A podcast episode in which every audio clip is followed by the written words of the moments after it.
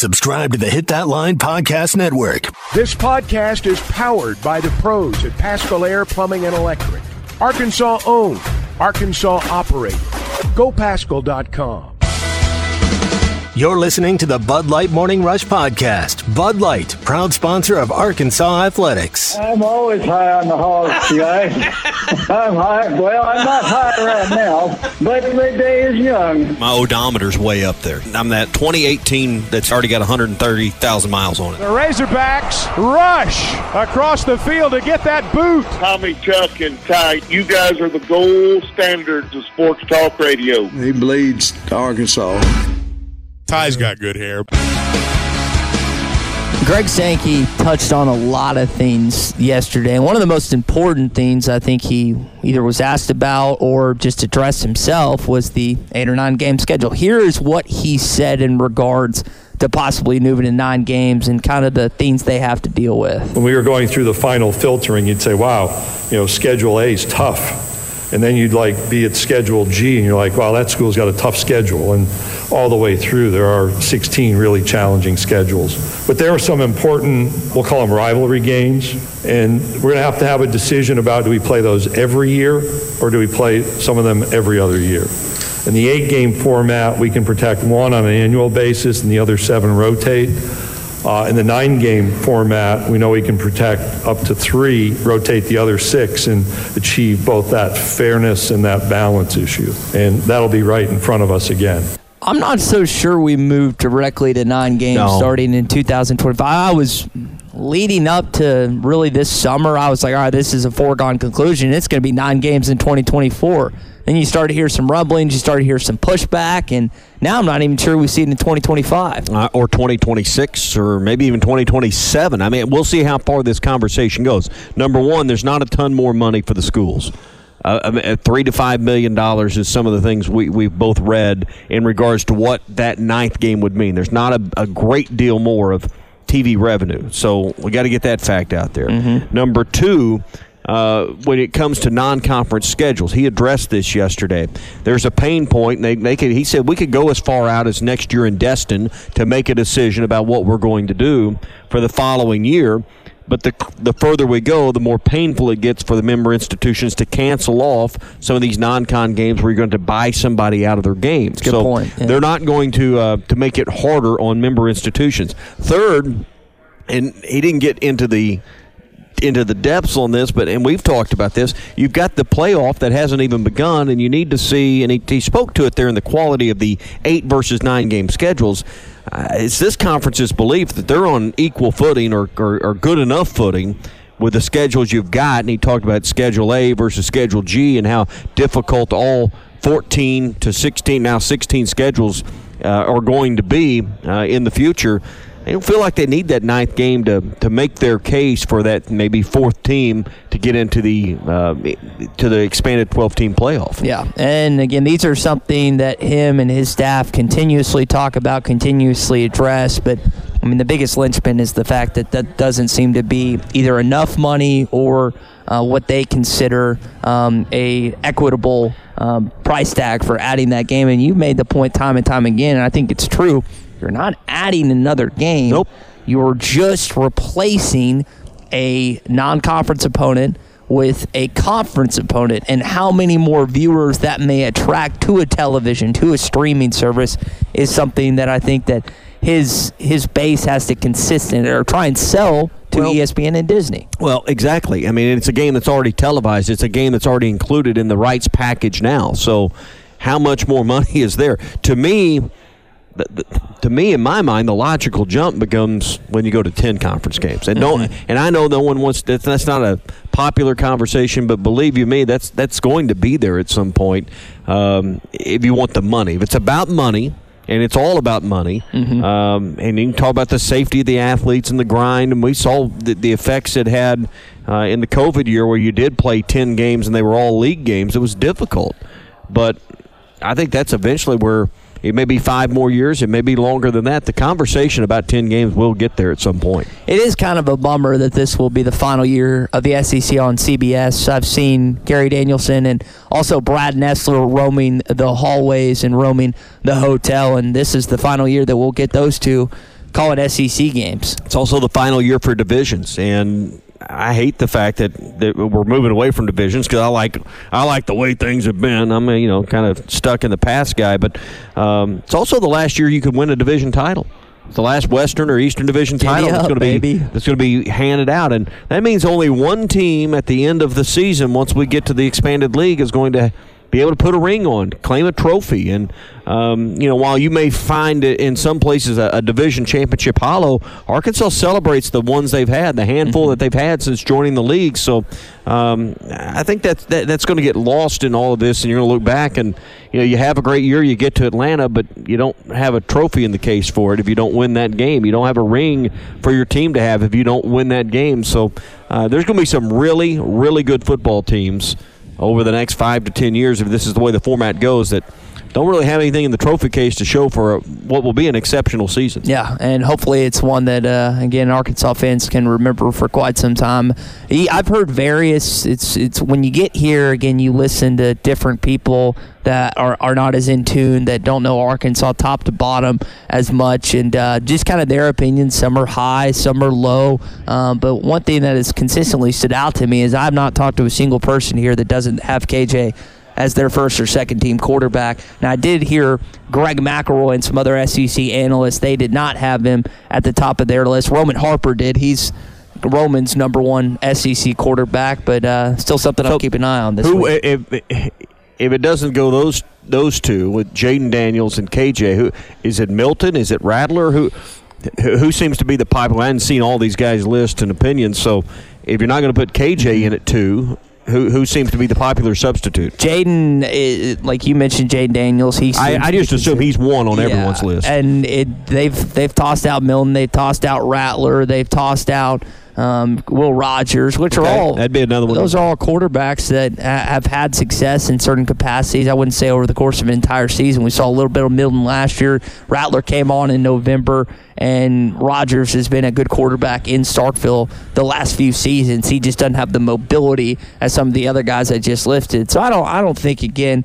What I said is I think KJ is probably going to end up being second team quarterback. I would rather him not be on the list at all because I just think that gives him more motivation and gives more things for Arkansas fans to yell at, which we love to do. But uh, oh, we'll, the disrespect. we'll just have to we'll just have to wait and see. Well, we'll uh, we'll see. I think I think the fact that you're in Nashville, Tennessee, there's always going to be more local media when it's easy and convenient. They get ballots. I think Joe Milton might have more votes Yeah. than you think just because of the proximity of where we're at. Yeah, and uh, again, we were kicking around the idea.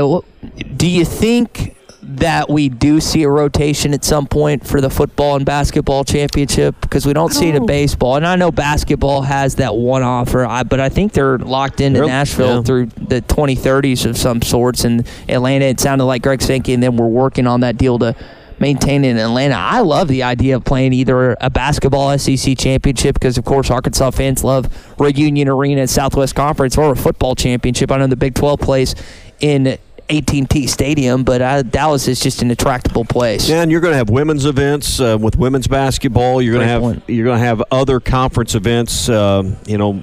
Um, that, that are easier probably to rotate that through the Dallas market. Problem is, you get to Dallas, and some of these sports, if they're not in your top two or three sports, they can get lost in the shuffle in a place like the Dallas Metroplex. But I hope that there is some, and I think Nashville is a great place to, to host basketball four out of five years. I just think one out of five, you ought to explore other geographic parts of this league, whether it's Dallas, we've been to St. Louis, New Orleans, Tampa, are all places that um, that you've been to. So, um, yeah, I, I think those are all places that, that fit in the footprint. And yeah, I, I, just, I think you get stuck in stuff and it gets a little old and boring, you know, for some for some people, and uh, particularly the ones, the small percentage that go year after year. Well, speaking of championships, Greg Sankey was emphatic yesterday about what the SEC produces in championships. I mean, you think about that they've had a team within the college football playoff every year since its inception. Five schools have won championships in the last 13 years in football, four straight college football playoff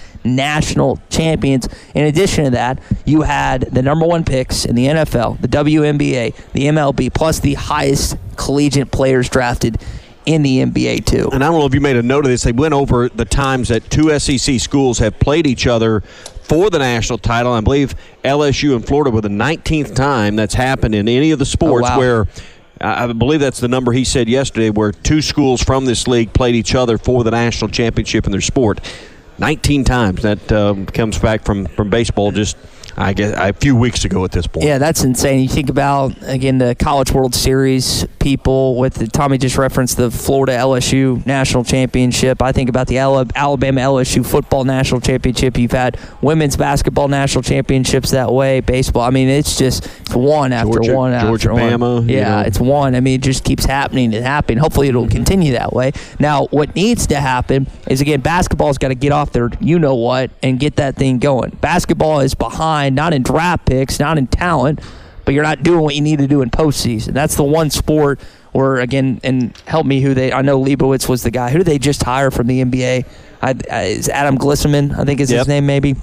Um, they've got to get that on uh, in, into the same echelon as what you're seeing in football, in baseball, in women's basketball, and softball. They've got to up that game a little bit in terms of where they end up in the Final Four and potentially the national I championship. think, I think they're working on it. I think it's a priority. They're putting the money into it. You look at the coaches in this league, and uh, you know it's a in college. It's all about the coach. If you if you're winning and winning championships, it's because you have the right coach. If you're not winning the way you want to, it's because you don't have the right coach. So, I mean, it's it's what it's about, and this league is becoming more and more about better coaches that can get that talent. But because of because of the transfer portal, because of one and done, because of a lot of variables that exist in basketball that don't necessarily exist in football, particularly the one and done element, I think it's just I think it's harder than we realize in basketball to get it done now. Yeah, and uh, when you think about basketball, Bud Walton having the attendance it does. You think about your softball program having the attendance it does in, in, in Bogle Park. That's not just an Arkansas thing. The SEC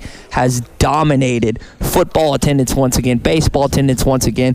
24th and 27th consecutive year that you have that. I know again, Tommy. We always talk about the Big Ten schools having more people in proximity and just where where they're located in their bigger towns or whatnot. But when it comes to not only the viewership and just the attendance, the SEC is right there with them. Absolutely. Brought to you this morning from Nashville by the Fence Man, the company you can trust when it comes to fencing and gates and anything around your home. My mom recently had a new fence, and it's uh, uh, just honest, and honest I can be about it. Her fence was kind of iffy in between. It's their home's 13, 14 years old, and probably could have patched it up, gotten through some repairs, you know, thousand, fifteen hundred, two thousand dollars worth of repairs and board replacement, this and that.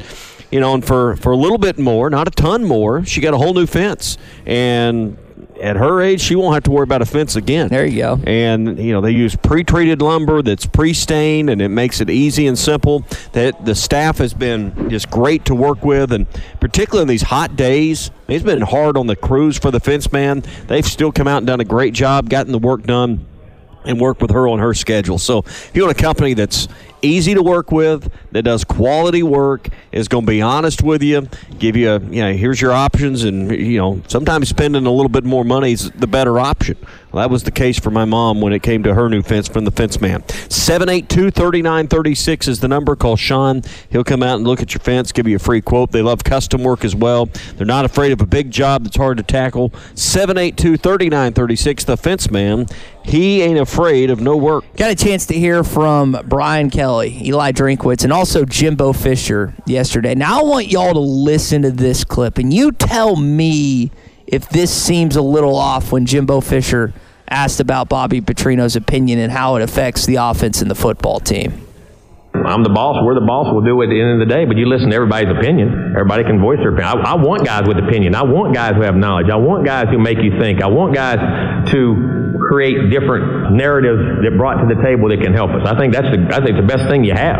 And I think that's one of the reasons, some of the reasons you hired them to do different scenarios and different things like that. But as far as that, we all have great respect for each other, and it's been tremendous. We've had great, we've had great response and haven't had any issues. Listen to the top of this again. I'm the boss. We're the boss. We'll do it. I'm the boss. We're the boss. I don't know. What does a- that mean? I don't know if that's a misspeak or. Uh, He was I don't. I don't. I can't tell you exactly what that means. he was not a fan of those questions, and Bob asked him one. Yet some other people asked him some questions surrounding Bobby Petrino, and he again we, we got a chance to talk with Olin Buchanan yesterday.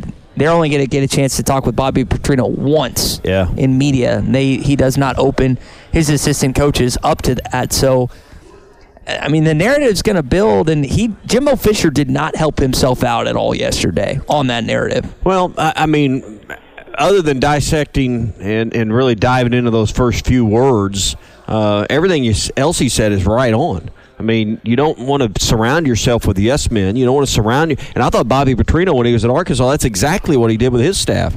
They were they were a bunch of also Family. rans and fa- well, wasn't it, at that point not so much. Later on in his career, yes. Um, but they were kind of also rans in the college coaching circles. Um, that was one thing about Bielema, at least early with him. He had some some some names in college football that were on his staff. Yeah. and uh, you know one of them is now the head coach at Arkansas. Petrino, not not as much. Up and comers, guys that uh, had been around him for years that were willing to to tolerate what it took to work for Bobby Petrino because he was the guy and he was always going to be the smartest one in the room, and nobody really challenged what Bobby Petrino had to say.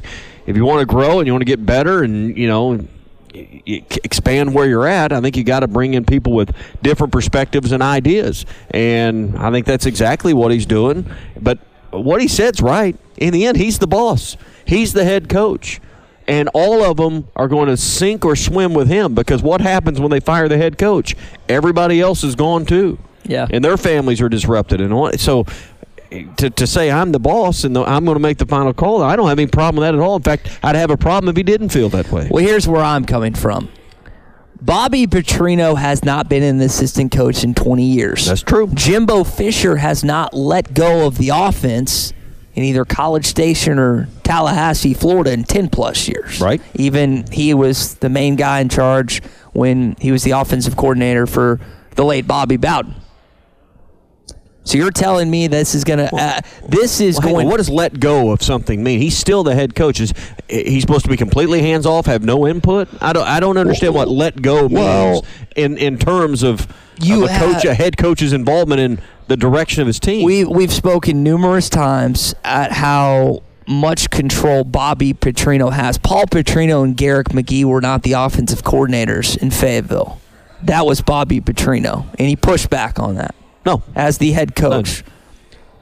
Bobby still is bringing that personality in as an offensive coordinator. And I know this. People say, "Oh, there's adjustment. He knows what it's like to be assistant." Y'all, when you've done something for 20 straight years, where you've had complete control of your program, and all of a sudden you have to answer to someone. I know you say, "Oh, he has to answer to the athletic directors." Football coaches and athletic director relationships are so much different than head coach assistant coach relationships. It's not even close. That being said, I. I like I, I see the angle where this could work for a year or two, and again, I think he's doing this to try to get back into D1 head coaching. But on the other side, I, I could see this blowing up in year one, and this being a complete disaster and disarray in College Station. but if it blows up, who also loses? Bobby, Yeah, because he's looking for a job now. If, if it, because if it blows up, it probably means things didn't go well. Means the, they didn't win enough games. Well, then where's the head coaching opportunity out of that back at the top? Yeah, he'd probably like to make another 10, 15 million dollars before he calls it a day. That's a good point. Well, to do that, he's got to become a head coach at at even a, a mid-major level uh, and, and coach four or five more years. He needs his his future, his family's future is tied to his success. So I mean, it, it go it does better for Bobby when things go well as as you know because he's making good money as the coordinator there, but. I, I agree with you. His eyes are on a four or five million dollar contract. He can't do that unless they win games and the offense looks good in College Station. Ben in Little Rock texting on the McLarty Daniel hotline. He said he sounds like Chad Morris. Remember, Chad Morris was asked about the quarterback situation with Hicks and Nick Starkel, and he said everyone gets opinion. He said something like everyone gets opinion, and I get two or something like that. I'm mm-hmm. paraphrasing, but that's Ben. That's what I thought as well when I heard Jimbo He Fisher does. talk. He's the about head coach. He's the bo- final say. But again. That to me screams insecurity. That's to me screams that I have to say this. I have to again come out and be like, "Oh my gosh, I'm still doing this. I'm still in that." He was asked a hundred questions about it. I mean, he answered the he- question that, but was asked. But that's the thing, Tommy. He didn't even go. He, when he was asked about it, he's like, I'm not getting into getting schematics. I'm not going to do this. I'm not going to do that. But he's like, I'm the boss, blah, blah, blah. I don't. I, I don't think that he still fully knows how this season is going to go in terms of who has control the offense. I get the fourth down. You made a point, I think either today or yesterday, that hey, if we're going forward on fourth down, I'm going to go. And I know Petrino's never going to say no to going forward on fourth down, but think Sam Pittman doesn't make that call now? no, he does. But Yeah. I, I, he's much it, it, the the idea that Sam Pittman is has the reins of the offense with Dan Enos or had it with Briles. I mean, he's much more hands off that approach, Well, you right? I think he's scared to let Petrino go because you know he might come in and just set the world on fire, and it might make him look bad. No, I don't know. I don't. Why, why do you think that? Because A&M's been stagnant on offense with the exception of Kellen Mond under Jimbo Fisher. I mean, all of a are you saying from the standpoint that hey, if it goes well, they're going to fire Jimbo and make Bobby No. the head coach? I- Is that what you're saying? I don't. Well, I don't know what he's thinking exactly. I'm sure. Are you wor- are, are you saying that Jimbo? I just don't know if he's got the credit for betterment of the team in mind. He might. he might. It might be one of those things where I don't want to look Jimbo's bad. got seventy-five million that he can sit on Tommy if he That's, gets. ex- that's exactly where I gets was going next. They fire him, and uh, what happens next? He just keeps getting a lot of money. But you know, I thought when when Houston Nutt was at Arkansas, he wanted to make sure he got the credit for the success, and, uh, and maybe Jimbo's in that camp. I mean, we're not there on a daily basis, but he doesn't strike me as the guy that necessarily has to get credit for every little morsel of success. He doesn't come across as that. This screams. I'm glad you brought this. Screams Gus Malzahn, Houston Nutt. This hire screams that to me. This is going to be I one mean, of those. it is a, a it, it from the outside looking in. I don't know if it was, it was the arranged marriage like Gus, because Gus came in as part of getting that recruiting package with those with the Springdale Six. I mean, that was an overarching thing with with that relationship, right? Mm-hmm. If Gus hadn't coached those kids, he wouldn't have got that job, right? correct. Yeah, that there, there wasn't a, a package of kids that came with Bobby. Petrino. that was now. Correct me if I'm wrong. Jimbo was told to hire somebody. They didn't say go hire Bobby Petrino. I was. I think this is correct. That's the only time that Frank Broyles, as athletics director, allowed a coach to have back-to-back losing seasons and keep his job. Yes. and that was one. of, I think the conditions behind the scenes. I'll never know that 100, percent but it was like you need to make this higher so we can Well, get these kids and go and They need to get those kids. Is Yeah, what they needed. and- it wasn't so much about getting Gus. I don't think at that moment it was about getting those players. and they were able to do that. But this seems to me a, a forced marriage.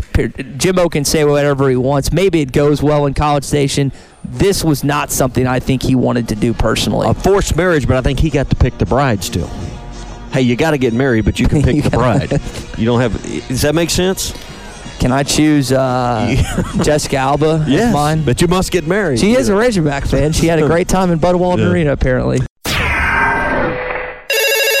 Call or text the McLarty Daniel hotline at 877 377 6963.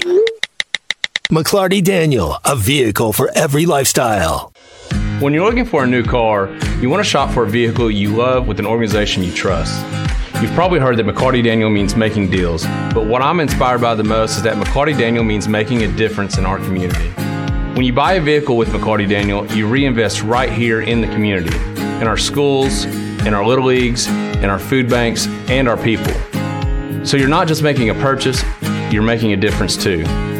Come see us at any of our six locations in Northwest Arkansas. Hey, everybody, now that we're in the thick of summer, you might be looking to lose a little weight, get that lake body ready, that river body, whatever body you're trying to get going this summer. You can do that with Factor, America's number one ready to eat meal kit. It can help you fuel up fast and it's quick and it's easy. Plus, no one has time to cook in the summer. We're off going on vacation. We're helping out with the kids. This again helps skip that trip to the grocery store, the prepping, the cleaning, all that in just one quick meal. It's fresh, it's never frozen, and it's ready in just two minutes. All you have to do is heat and eat. And again, this is awesome premium ready to eat meals. 34 plus options. Listen to some of these bruschetta shrimp risotto, green goddess chicken, grilled steakhouse filet mignon, and again, ready in just two minutes. So whether it's for lunch, you're just doing it on the go, or you're just trying to be calorie conscientious this summer, you can do it with Factor. Plus 30 grams of protein each meal with each serving. Again, all these different flavor packed options keto, calorie smart, vegan, veggie, whatever you're looking for, you can do it with Factor. Plus, there's about 45 plus add ons as well, including breakfast items. Don't forget about that as well.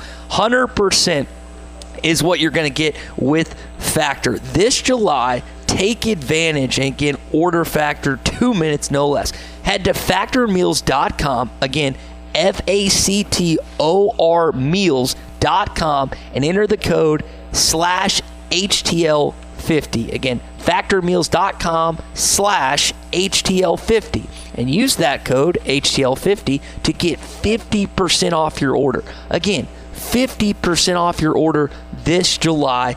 That's again HTL50. HTL50, 50% off your meal per factor. And again, that is August as well. You're going to get in both July and August 50% off. Just use the code HTL50. Try Factor today. Again, factormeals.com slash HTL50.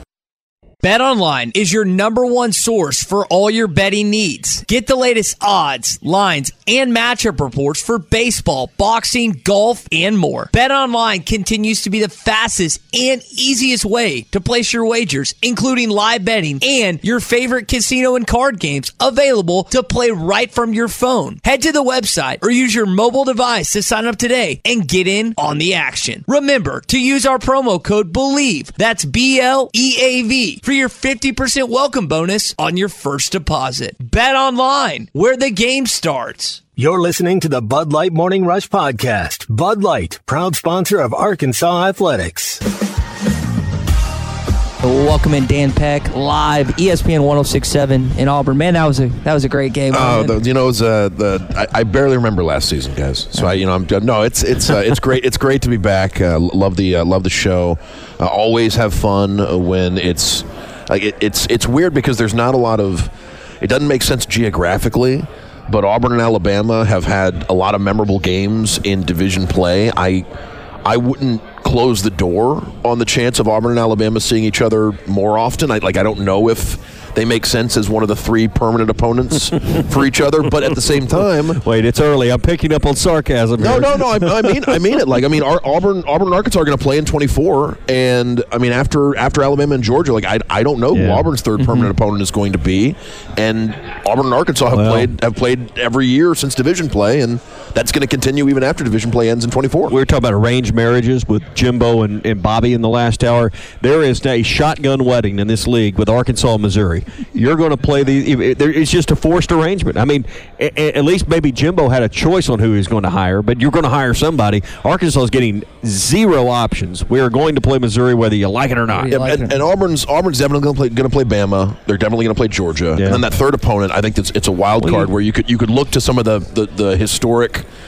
You know, if, if, assuming the SEC goes to that three permanent opponent arrangement Mm-hmm. down the line, I, I don't know who Auburn's third opponent could be, and I wouldn't I wouldn't close the door on the chance that they keep an SEC West opponent like Arkansas on Auburn's schedule. I hope they get a hard team. It's their third one. I mean, Oh, Georgia and Bama aren't. I mean, you need something more difficult than Yeah, that. Maybe LSU or Oklahoma Maybe. would, would, would make sense to, Yeah. balance, to balance the schedule out. Maybe the Philadelphia Eagles or something. You something. sound like Saban. yeah. We were uh, we were talking about Jarrett Stidham last night. And I remember that year where he beat both Alabama and Georgia, and then had to play Georgia in the SEC championship game, which they lost. Georgia again goes on to play Alabama in that national championship game. It's just I I know Arkansas fans like the the four game stretch that Arkansas had this year is the toughest in college football. But if you're an Auburn fan, having to play Georgia and Alabama every single year is just horrible. And, and on this run, yeah, like you said, the, the chance that you may have to see Georgia again in the SEC Yeah. championship game is is very real too.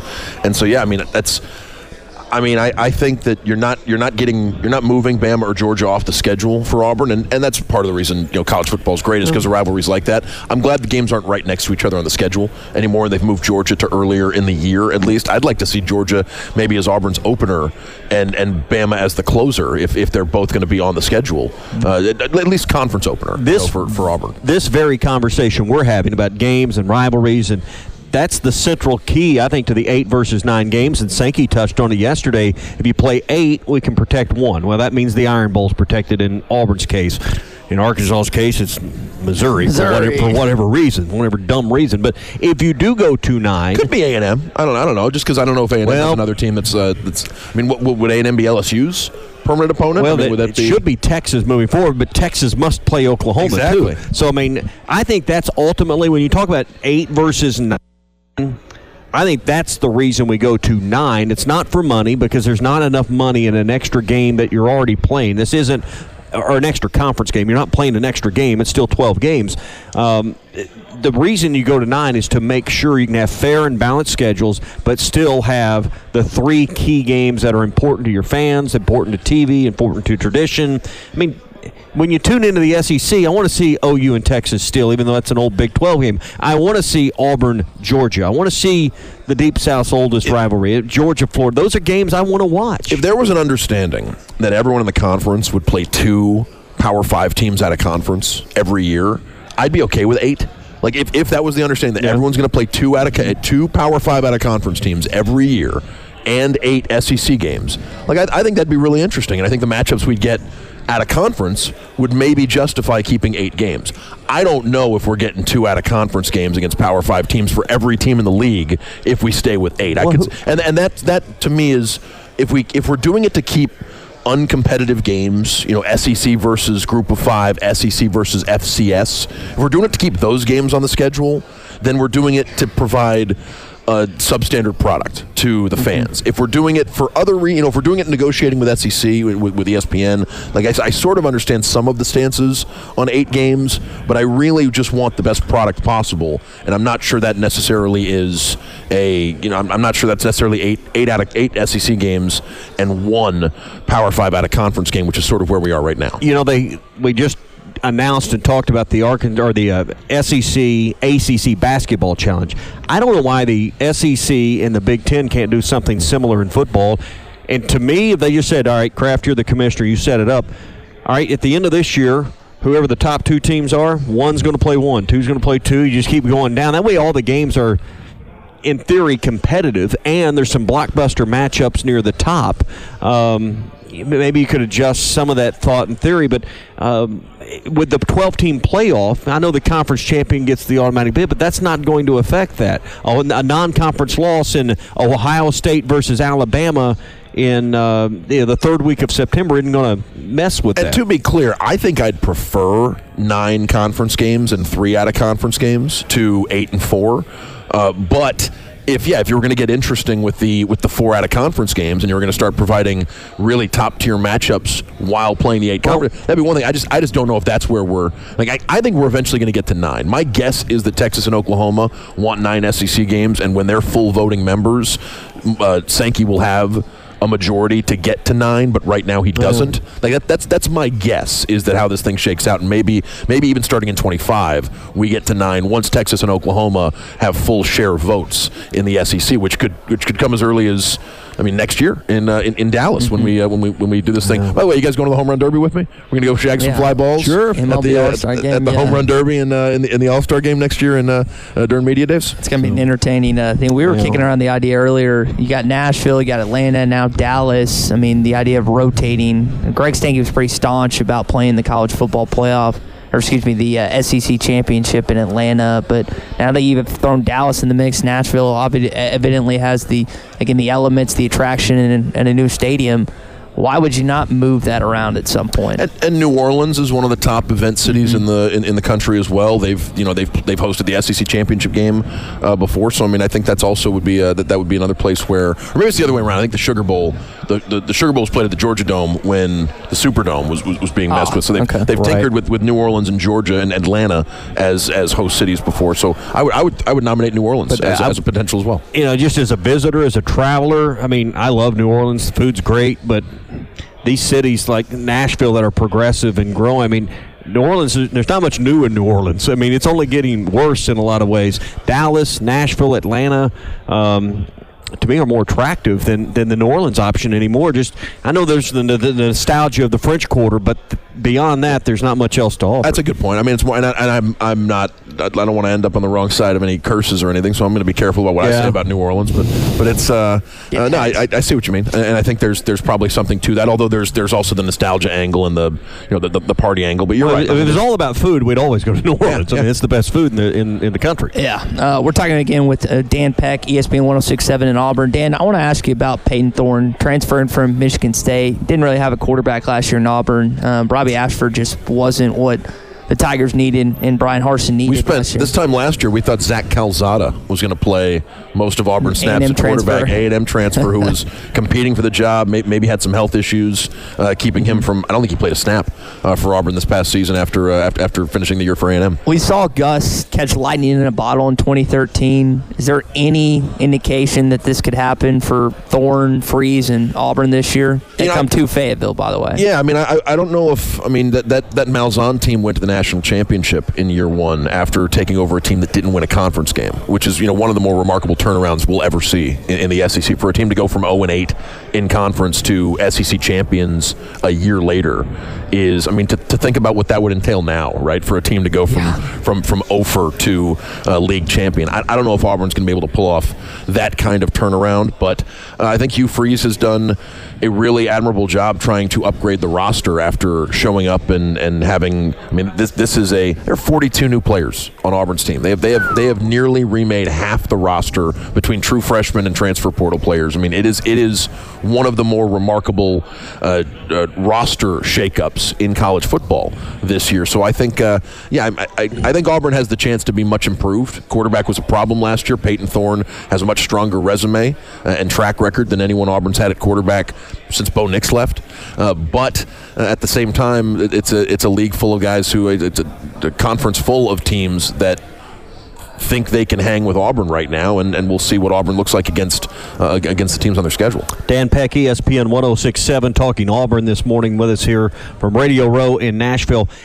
How big a factor was Liberty's win over Arkansas with Hugh Freeze as the head coach? How big a factor was that in Auburn's decision to hire Hugh Freeze as their head coach? So we'd been hearing Hugh Freeze rumors, uh, you know, r- really since the end of Harsin's first year, uh, when when it sounded like things were, you know, behind the scene, things were starting to go sour. Yeah. And you know, Hugh Freeze had. Hugh, Hugh Freeze had uh, supporters, you know, w- within within Auburn. I mean, I, th- I think there are people who wanted Hugh Freeze instead of Bryan Harsin uh, after the 2020 season. So, uh, yeah, the, the thought that someone, and, and I think you know, the what he did at Liberty is is certainly part of it, but I think there's also the belief that if you recruit the way he did at Ole Miss, and I understand there are asterisks involved in his recruiting at Ole Miss, but if you recruit the way Hugh Freeze did at Ole Miss, imagine what you can do with Auburn's resources. Historically, Auburn has out recruited Ole Miss. Uh, historically, um, I mean, usually Auburn is is considerably better th- than Ole Miss on the recruiting trail. And if Hugh Freeze can do that with Ole Miss resources, the thought that maybe he could do even more with Auburn's resources. Recruiting has been an issue really since the end of the Malzahn era. I mean, it was it was something that was trending in the wrong direction while other teams in the SEC were trending in the right direction. And and I think the I mean, there's there's also thoughts of what he can do as an X's and O's coach, but I really I think it was about talent acquisition, the belief that Hugh Freeze can turn this roster into something that's much closer to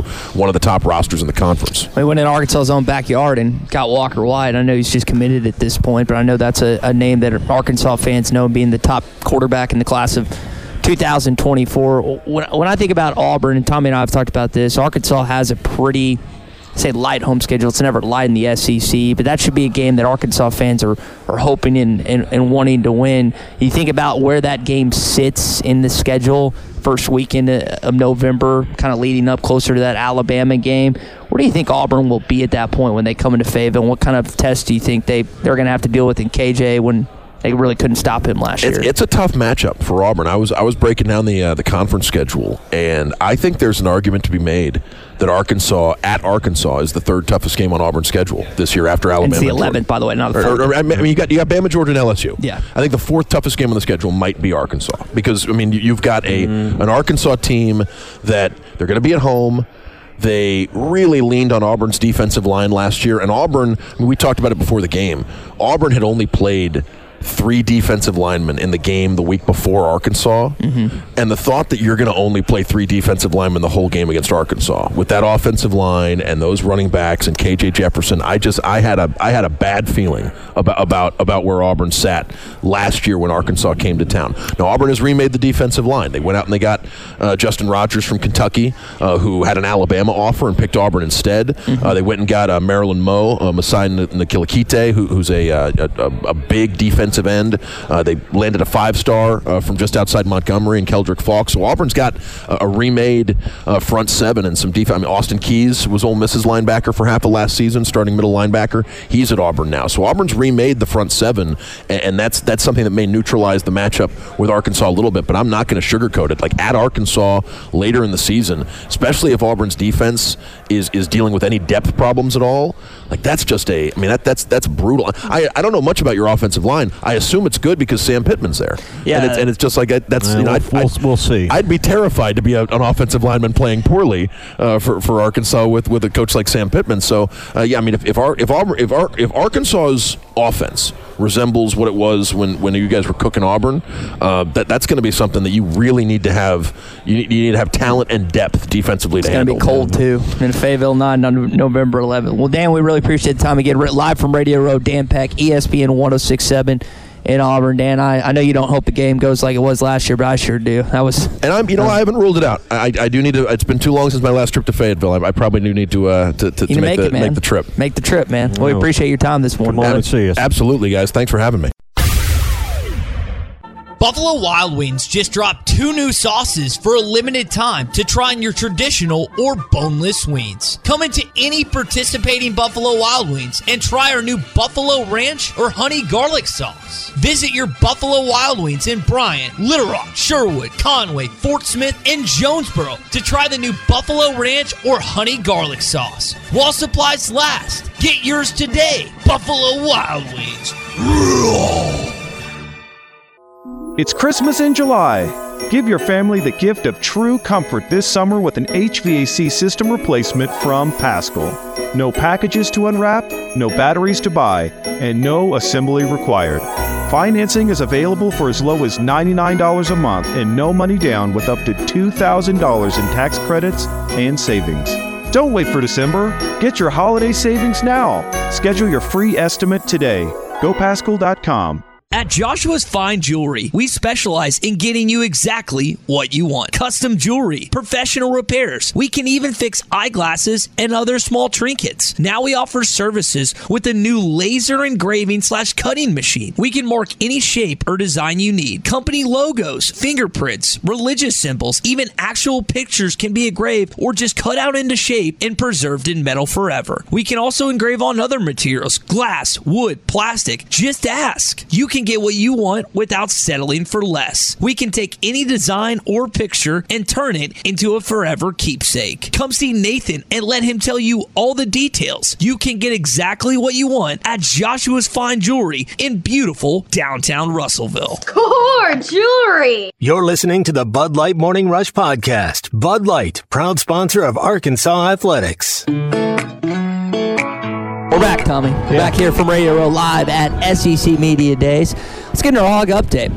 Arkansas will bring Landon Jackson, Rocket Sanders, KJ Jefferson, and Sam Pittman tomorrow. Now, we already heard from three coaches and Greg Sankey yesterday. We're going to hear from four coaches today, but of course, all eyes and all ears are going to be on what Coach Pittman has to say when he gets here, and he's following Saban tomorrow. So that means the Arkansas media will pay most attention, and everybody else will compare what Kirby says today to what Coach Saban says tomorrow, and uh, that will be, I think, kind of where the conversation evolves. Yep, that's how it. Uh, that's how it goes down here. And Kirby Smart is over, kind of overtaking him again. This has been the Nick Saban show for the last decade or so, and it's it's changed up a little bit. with Smart. Overtaken? Yeah, Mm, I wouldn't go that far. He's That- still the goat. he's I mean, he's the greatest of all time. But what, what, what has Alabama done the last two years compared to the, the back-to-back But national? we're not talking about that. We're talking about who's going to garner the most attention. Who? I mean, when he walks in, it will be one thing with Kirby. It'll be another level with Mm-hmm. Saban. Smart still, he's got his up. And I, I, Lynn, I, I said this last year. I don't think Georgia wanted a piece of Alabama and Bryce Young. They didn't have to play him two years ago. Of course, they they beat him in the national championship after losing the SEC championship. But Kirby has a leg up on him in recruiting. Kirby has a step up on him on as a brand right now. And Alabama's got some. Well, it's not a lot. They've got some catching up to. You're not going to do that tomorrow when Saban speaks. But I am curious to see what Kirby Smart says today in regards to his football program and what Sam Pittman says as well. He's going to answer a lot of questions about off the field behavior Yeah. and speeding tickets and player, uh, and he doesn't want to do that. And it, it's it's unfortunate his team has put him in that spot, but uh, the buck stops with him, and there's going to be a lot of questions about that, I'm sure. Roman Harper has KJ Jefferson as the best quarterback in the SEC. Has talking with anyone the last day or so convinced you that KJ is not going to be a top two quarterback come Friday? Well, I mean, Joe Milton being in state here and, and uh, how this thing can get heavy with in state media could convince me why why he wouldn't make it. Yeah. I mean, just just because there's some some home bias. Some, some home bias. Okay. Yeah. All right. Well, well, again, we'll have to see it. Rocket will be either first or second team running back as well. So again, you, two of the guys that you're bringing are going to get much attention paid starting tomorrow. That is your hog update this morning. Not a lot going on. Again, were we 40? What did I say? At 46 days out, or was I it 46? right. Yeah, 46 days out. From Razorback football, getting closer and closer. And again, that is your hog update, brought to you by our friends at Mr. Sparky. You don't have to put up with any malarkey. Call 888 Sparky. So, what is the best quote, the best offseason quote that you've heard thus far? We've Oh, gotten I better. think about that. I mean, everyone thinks that uh, we're about to be 12 and 0 this upcoming season. The, the positivity is flowing right now through SEC media days into SEC Well, football fans. We've only had three coaches so far, so to say we, you know, I don't think we've hit the cliche of the week yet. But uh, you know, that's a, that's an I didn't, I didn't even thought about you know best best quote best uh, cliche, but there there will be plenty of opportunity today with four coaches at the podium. Our guys are working hard. We got better in the transfer Yeah. portal. Um, he, he's going to make a head coach someday. I mean, I'm just listening to all these cliches drone on and on. And, you know, and I, I was curious. I asked, I asked Jayden Daniel straight up yesterday. I said, Jayden, I think you're the best quarterback. Or, or Yeah. I go, do you think you're the best quarterback in the SEC? And he gave me a, a very well thought out answer. And I was hoping he'd say yes and then go on and drone on about that. But he just kind of left it there. I thought the best quote or turn of a phrase yesterday was Brian Kelly with LSU and asked about the NIL in regards to state legislation. He said, quote, I'm not here to legislate it, I'm here to navigate it. I thought that was a, a, a well-turned phrase, and he's right. He, he, it's not up to him to decide the laws. It's not up to him to decide the, you know, the, the, the future of it. It's his job as the head coach to see where the advantage is he can take. And I thought that was uh, probably as well-turned a phrase as I heard yesterday. Kelly also touched on the fact that this needs to be thought of when Arkansas goes into Baton Rouge. They go to Starkville the week before. They play Arkansas at home, and then they also have Ole Miss the following weekend as well. So they have a, a decently tough stretch for LSU. Again, three of their first four games in the Southeastern Conference start on the road for the LSU Tigers. But as he said, five of six are at home on the back end, and that's where you, you feel like your team should play the best is is on the back end of the schedule. So they'll have the advantage of playing in maybe the most difficult venue in our league uh, a lot more frequently towards the second half of the schedule. He got asked about the gap too between the Tigers and the Bulldogs, and I think he'd mentioned last week at some point that they he still feels like they're a year away from competing for a national championship. I mean, they get to the SEC championship last year with two losses. You lost to Florida State early, and then you lost to uh, Texas A&M at the tail end of the year. But I think a lot of people seeing what LSU returns, seeing what they have at quarterback, and seeing Brian Kelly having the, the past success, expect them not just to, to compete with Georgia, but maybe even beat them in the Well, SEC championship. A little worrisome about his defense. He spoke on that when you bring as many players in on the portal in their secondary as as he spoke about yesterday. There's a reason you're bringing them in, and he said, you know, with portal players, you just don't know till you get that first game. You can have all the the spring games you, or spring practices. You can have all the fall camp you want. You don't know until you get to that first game what you really have. Yeah, and that's uh, again something that he'll have to figure out, just as Arkansas does. When you think about the, what Arkansas replaced on defense to, to last year and what they're having to do, so they're in similar situations from a secondary standpoint and everything that Arkansas has to replace this upcoming season. The McLarty Daniel hotline is open 877 377 6963. You got questions for us? We're on Radio Row. We'll have more coming up with Phil and Matt on halftime. Ruskin and Zach this afternoon. A full docket today, beginning with Vanderbilt. We've mentioned Kirby Smart, uh, so it's uh, it's going to be a full morning here at SEC Media Days, feeding into an afternoon with Hugh Freeze and Zach Arnett from Auburn and Mississippi State. Arkansas's uh, contingent gets here tomorrow. Greg Sankey brought this up yesterday. The SEC led nation attendance in football once again. Arkansas had a double digit percentage attendance increase for their football team, and, and you had a pretty solid schedule this past year. Tommy, do you, do you think the attendance for football increases this year too? With the less of a schedule that you have, you still have a good schedule. I mean, I'm still excited for Auburn and Mississippi State and but with one game being in Little Rock, do you do you see a decrease in the No, and, and here's why. I think the fact that you know what's coming in 25 and you don't want to lose your place, lose your seats. No one's given up their seats this year, knowing they may not get them back for next year. So, uh, as far as paid attendance, no, I, I don't think so at all.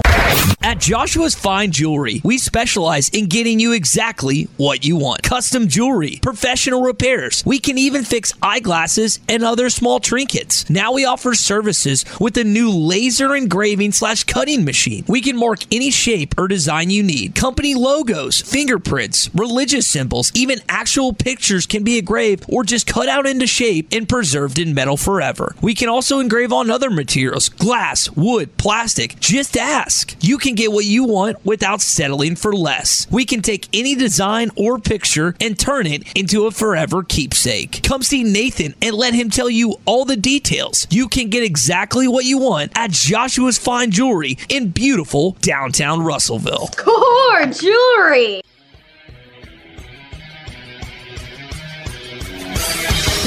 Have you tried Benville Brewing's new Space Goose Hazy India Pale Ale? It's handcrafted in Arkansas. You'll taste the great tropical citrus, including the passion fruit, the guava, and pineapple. It's creamy, zingy, and zounds the taste buds. It's weird, wonderful, and wacky all at the same time. Try the new Space Goose Hazy India Pale Ale from Benville Brewing. Tom, you were right up front. Listen to Brian Kelly, listen to Eli Drinkwitz, and the guy that was just talking, and Jimbo Fisher. He he seemed a little fidgety when he was asked about those Bobby Petrino offensive coordinator questions. Yeah. Hey, Ty. Hey, Tommy. Hey. Man, you're right. And you know, I'm on to you guys because I noticed how you cleverly slowed Jimbo down to half speed to play it so people can understand. Um, no, uh, no. He, he threw a word salad at, at us about what Bobby was going to do, and he used the word what? Hopefully, and I'm not going to get get into all that. What does that mean? Yeah. Uh, hey, I, I don't even know if he if Bobby Petrino is going to be on the field or in the box or just what, man. So that's going to be an interesting study all year long. And you won't know until that first game that Texas A&M plays. And that, that we had Olin Buchanan on yesterday. He was telling you only get one media appearance with the Body. He Oh. was very wishy-washy yesterday. You just all you have to do is come out and say. He's coaching the offense. I'll have a say. You know but what- instead, he was going in circles. You know what it smacks to me of a little bit. He's a national championship winning coach, but it smacked a little bit of insecurity when you bring a head coach of Bobby Petrino's magnitude onto your staff, and these questions start to come up, right? And then you got to be ready to deal with them. He got a lot of Bobby Petrino questions yesterday and didn't seem super comfortable. Although he uh, he touted he dou- touted Bobby Petrino. He's here for a reason. He's a brilliant mind. He's doing a great job in recruiting, right? And all those things. So surround yourself with smart people. I, but I, there's like this pushback, like like Jimbo can't be in charge or have an ins, uh, input on the offense. He's the head coach. He's in charge. I mean, you know, in terms of business, he owns the program, or he's a general manager, whatever term you want to put on it. The idea that Bobby Petrino has it carte blanche, hands off, Jimbo has no input is.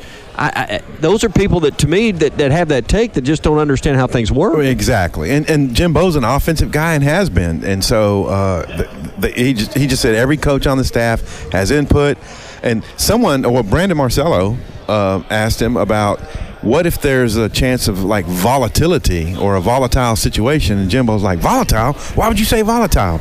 Um, and I wrote about this today. Um, ha- have you ever been in a coach's staff meeting that did, there, there wasn't some volatility? So, you know, th- these are these are high uh, highly driven, highly motivated guys who have their own opinions and they voice them. They're type A's, and these things are going to happen. Yeah, I mean, bosses and team members disagree on things all the time, and in, in, in lots of walks of life. You know, in the end, you hear you hear it, and you, you flesh it out, and then you you know someone's got to make a call. Someone's got to make a final decision. Yeah, I, if That's I were the head coach. if I were Jimbo, you guys have your game plan, and you know if the defense is doing this, we're going to do this, and let Bobby call the plays. That's what I would do. Well, depends on how, you know, coordinators are often brought in to insulate the head coach. And, you know, I don't say this is a, an arranged marriage because I don't know that they told him you got to hire Bobby Petrino. I think it just has the appearance you were told to hire somebody, and it ended up being Bobby Petrino, which is a great choice. And Bobby needs it to go well because he wants to be a head coach again. He'd like to make ten or fifteen million dollars before he's done. Got to be a head coach to do that. I suppose so. Well, his last stint at Missouri State, you know, after the Arkansas game, they really they were amped up for that game and they had a good plan. Lost it late.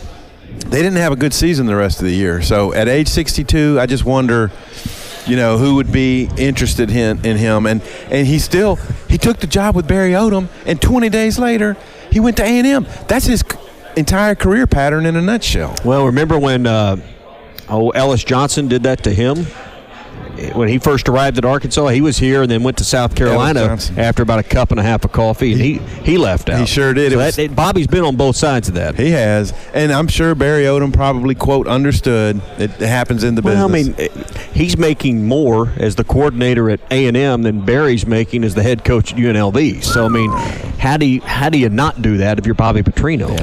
And it's funny, I saw those two talking on the field before the Missouri State Arkansas game uh, this year. The- the- Like a, length, a li- more lengthy time period of talking, just the two of them than you would normally see. And I thought, oh, okay. That's something to, to keep tabs on, and obviously paid out for 20 days. Uh, Tom Murphy with us here, normally on the McLarty Daniel Hotline. He's live here at Radio Row at SEC Media Days. Greg Sankey got into about 50 things yesterday. I, one, of the, one of the things he touched on was the NIL and the empty promises and state laws, and also the current student athlete model. Do you agree with what he said about some of that? Well, um, I, I, I, for parts of it, I was doing something else, and I didn't have my complete focus on. But he he spent his the majority of his time on NIL, Mm-hmm. and now I I do agree with him that the mishmash of state laws and people and not being able to control what third parties that are in- Uh-huh. in getting into contact with students is a problem. And when I hear the word, which he said a couple of times, we, th- you know, it's going to take Congress to come in and fix this. That scares me. Well, there's rules and then there's laws. Co- Governments and legislatures set laws. Member institute. You're a member of the Football Writers Association. There are rules to be a member, right? I mean, I don't know how extensive that goes, but my point is, the NCAA could still have rules that the members agree to. We're going to abide by them. Now, the enforcement of those rules is a different conversation, but there could at least be at the NCAA level more extensive rules, but they'd have to agree to enforce those rules. They would, and I think it's going to take some input from all parties. I mean, the, the schools are going to have to little, be a little bit more forceful, maybe report on each other if there's irregularities going on, and I'm sure that happens some. And the conferences have to have a stricter grasp on what they're doing and the state law. And um, because right now, Tommy, we talked about this right when it was about to be implemented. It was going to be the wild, wild west, and that's exactly what we saw. Because it's turned into what we feared, not what it was intended to be. And he talks about the collectives and the collection of, of collectives, how they're going to kind of have an association for that. But again, you're, you're relinquishing some control. And, and his, I thought he went into some, some real detailed concerns about is this going to have uh, these collectives where, where they're kind of influencing coaches about who should get playing time. And, and, you know, he talked about promises made to these athletes that aren't kept. Um, you know, we all assume that if it's reported so and so is getting a million bucks to do this, that they actually get the money. Well, that's not how it's always turned out so far. It hasn't, and um, th- those words were a little bit striking. That um, um, wh- what you just mentioned there. So you can tell it's it's high on his mind. Yesterday was very interesting because they they brought up the police. Uh, detectives and- Right. and who responded to the shooting here in Nashville in February or March. Um, there was like rounds of applause and things. Um, yesterday was an interesting day for, for Greg Sankey. Tom Murphy, normally with us on the McLarty Daniel Hotline, here with us on Radio Row in Nashville. We were talking um, me and Ty were earlier, and we kind of mentioned this as you uh, were getting ready to come on with us. Nashville and Atlanta, I think there's a growing rivalry because there's some questions about the SEC football championship. And once this new dome stadium's built in Nashville, will they have a chance to host? Yeah. Dallas is going to have the SEC Media Days next year. You got three great cities, big cities, in the conference footprint now with Dallas, Nashville, and Atlanta. I don't think I'm leaving anyone else uh, out of that. I mean, that, that are really new, progressive, modern cities. Um, will we see more movement in the future with the with the SEC championships and the variety of sports? Well, as we discussed, I think I'd like to see it, and. Um, the question about whether Charlotte would host the SEC championship game in football, um, excuse me, uh, Nashville, well, I thought was like, well, no, wait a second, because Greg Sankey's immediate response was Bridgestone Arena in Nashville has the Yeah. contract for basketball for uh, many, many years. So I don't think you want to like double up. And, and so I think maybe when the current contract runs out for Bridgestone, that maybe you do. Because it's been in Tampa, um, it's been in New Orleans. They'll move it around, and you know we've heard Memphis for baseball years ago, and maybe St. Louis. Those are also in the footprint. It, would Kansas City be in the footprint? I don't know, but those are also cities of, of sizable, you know, and New Orleans is, is big too. I ju- th- Nashville, Atlanta, Dallas all just have different feels to them. I mean, just more modern feels. I mean, And maybe I'm. I mean, I love going to New Orleans. The food's great, the drinks are great, but it's it's old and it's it's it's it's New Orleans. I mean, it's its own thing. Yeah. Um, you know, Nashville's done, done such a great job here in this downtown area in the last 10 years of bringing it to life the way it is. Think about Razorback fans, or think about us.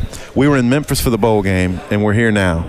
And you just see see a comparison. Memphis has got to get on the good foot, man. They're they're city leaders. I mean, we ran into a water quality issue in our hotel uh, because I think there had been some winter storms that were a little beyond. and there can't be even the hint or the thought in the back of your mind about safety. Safety for your players, your teams, uh, the people you're inviting. You can't put them in an area that uh, is perceived at any level really to be, you know, grossly unsafe. You're not safe, and and that's one that's one thing. Memphis and other places, you know, fight that reputation. Uh, they do, and here we're fighting a little bit of construction. But you know, I put on a good face, and we're, we're driving around and getting to the lots we need to get to. And hey, they're treating us right. We went to a nice thing sponsored by the Nashville Predators last night. We're going to a good one uh, by the Titans tomorrow, and there's a concert right here. Um, in the area tonight, and so they've set up a nice kind of. He's not going going to go. He's going to take a nap like a bum. No, I'm going man. to a dinner tonight. I may come down. I don't know. But uh, it, it, here's the thing. Um, it, this event, this media event, I don't think fans really care about where it's hosted and what, what dinners we're having. They, they could care less about any of that.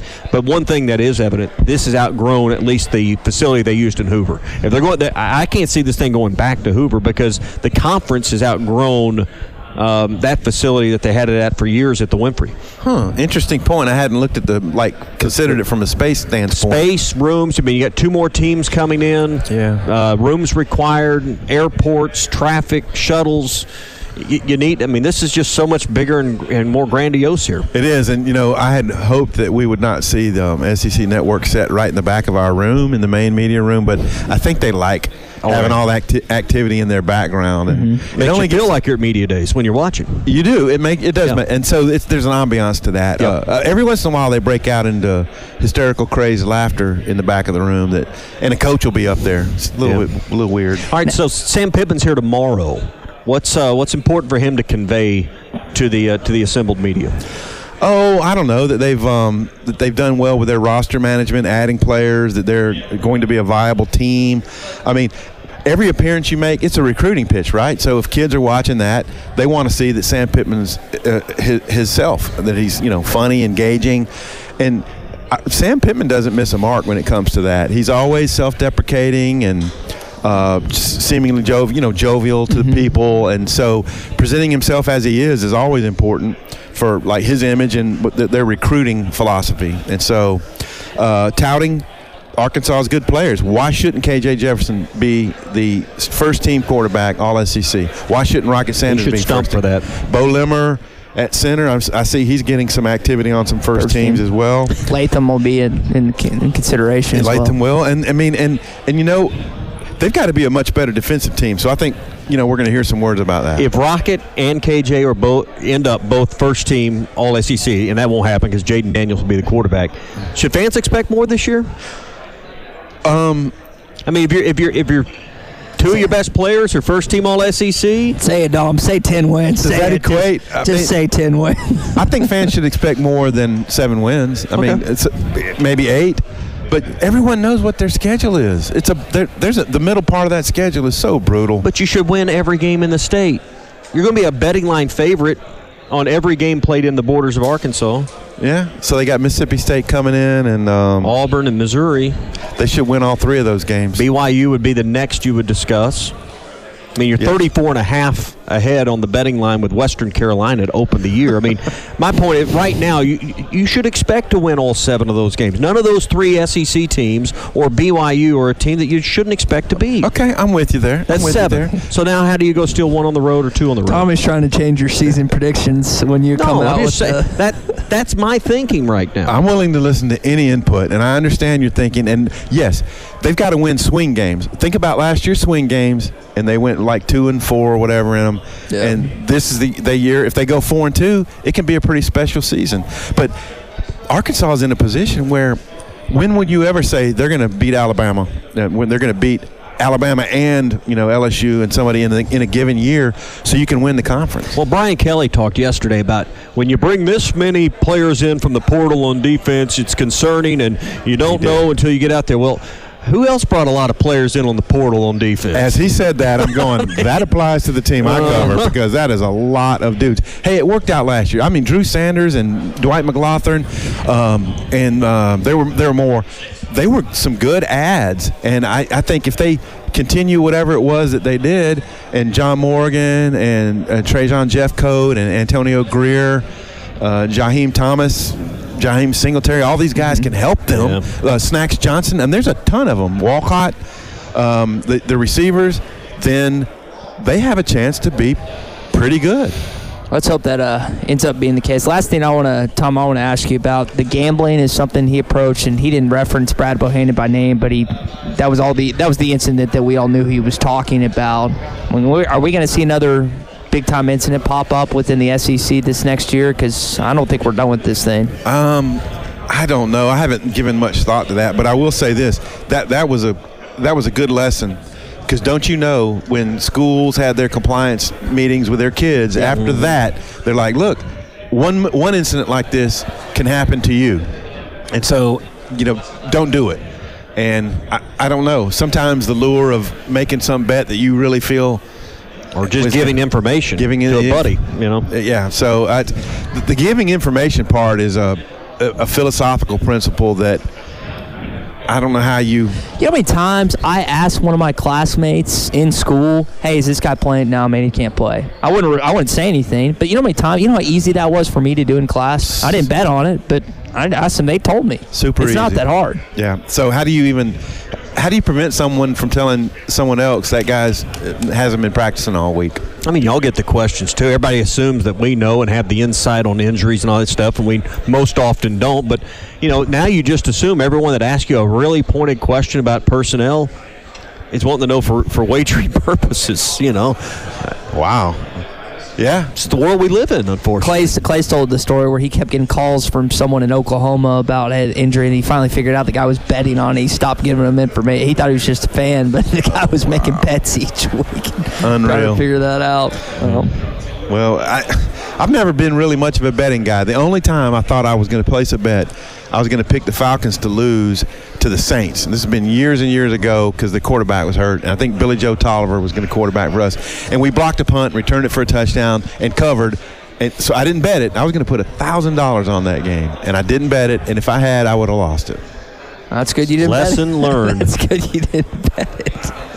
All right, well, Tom, uh, good to see you. Maybe we'll uh, find some time. Normally, you're here with us on Thursday, so maybe we'll find some more time on Thursday to catch up again. Yeah, we'll work it out. Thanks, guys. This podcast has been presented by Bet Online. This podcast is an exclusive property of Pearson Broadcasting. It may not be copied, reproduced, modified, published, uploaded, reposted, transmitted, or distributed in any way without Pearson Broadcasting's prior written consent.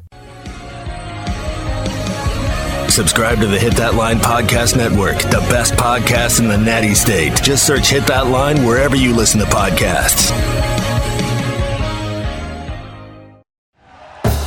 Thank you for listening to BLEAV. You can show support to your host by subscribing to the show and giving us a five star rating on your preferred platform. Check us out at BLEAV.com and search for B L E A V on YouTube.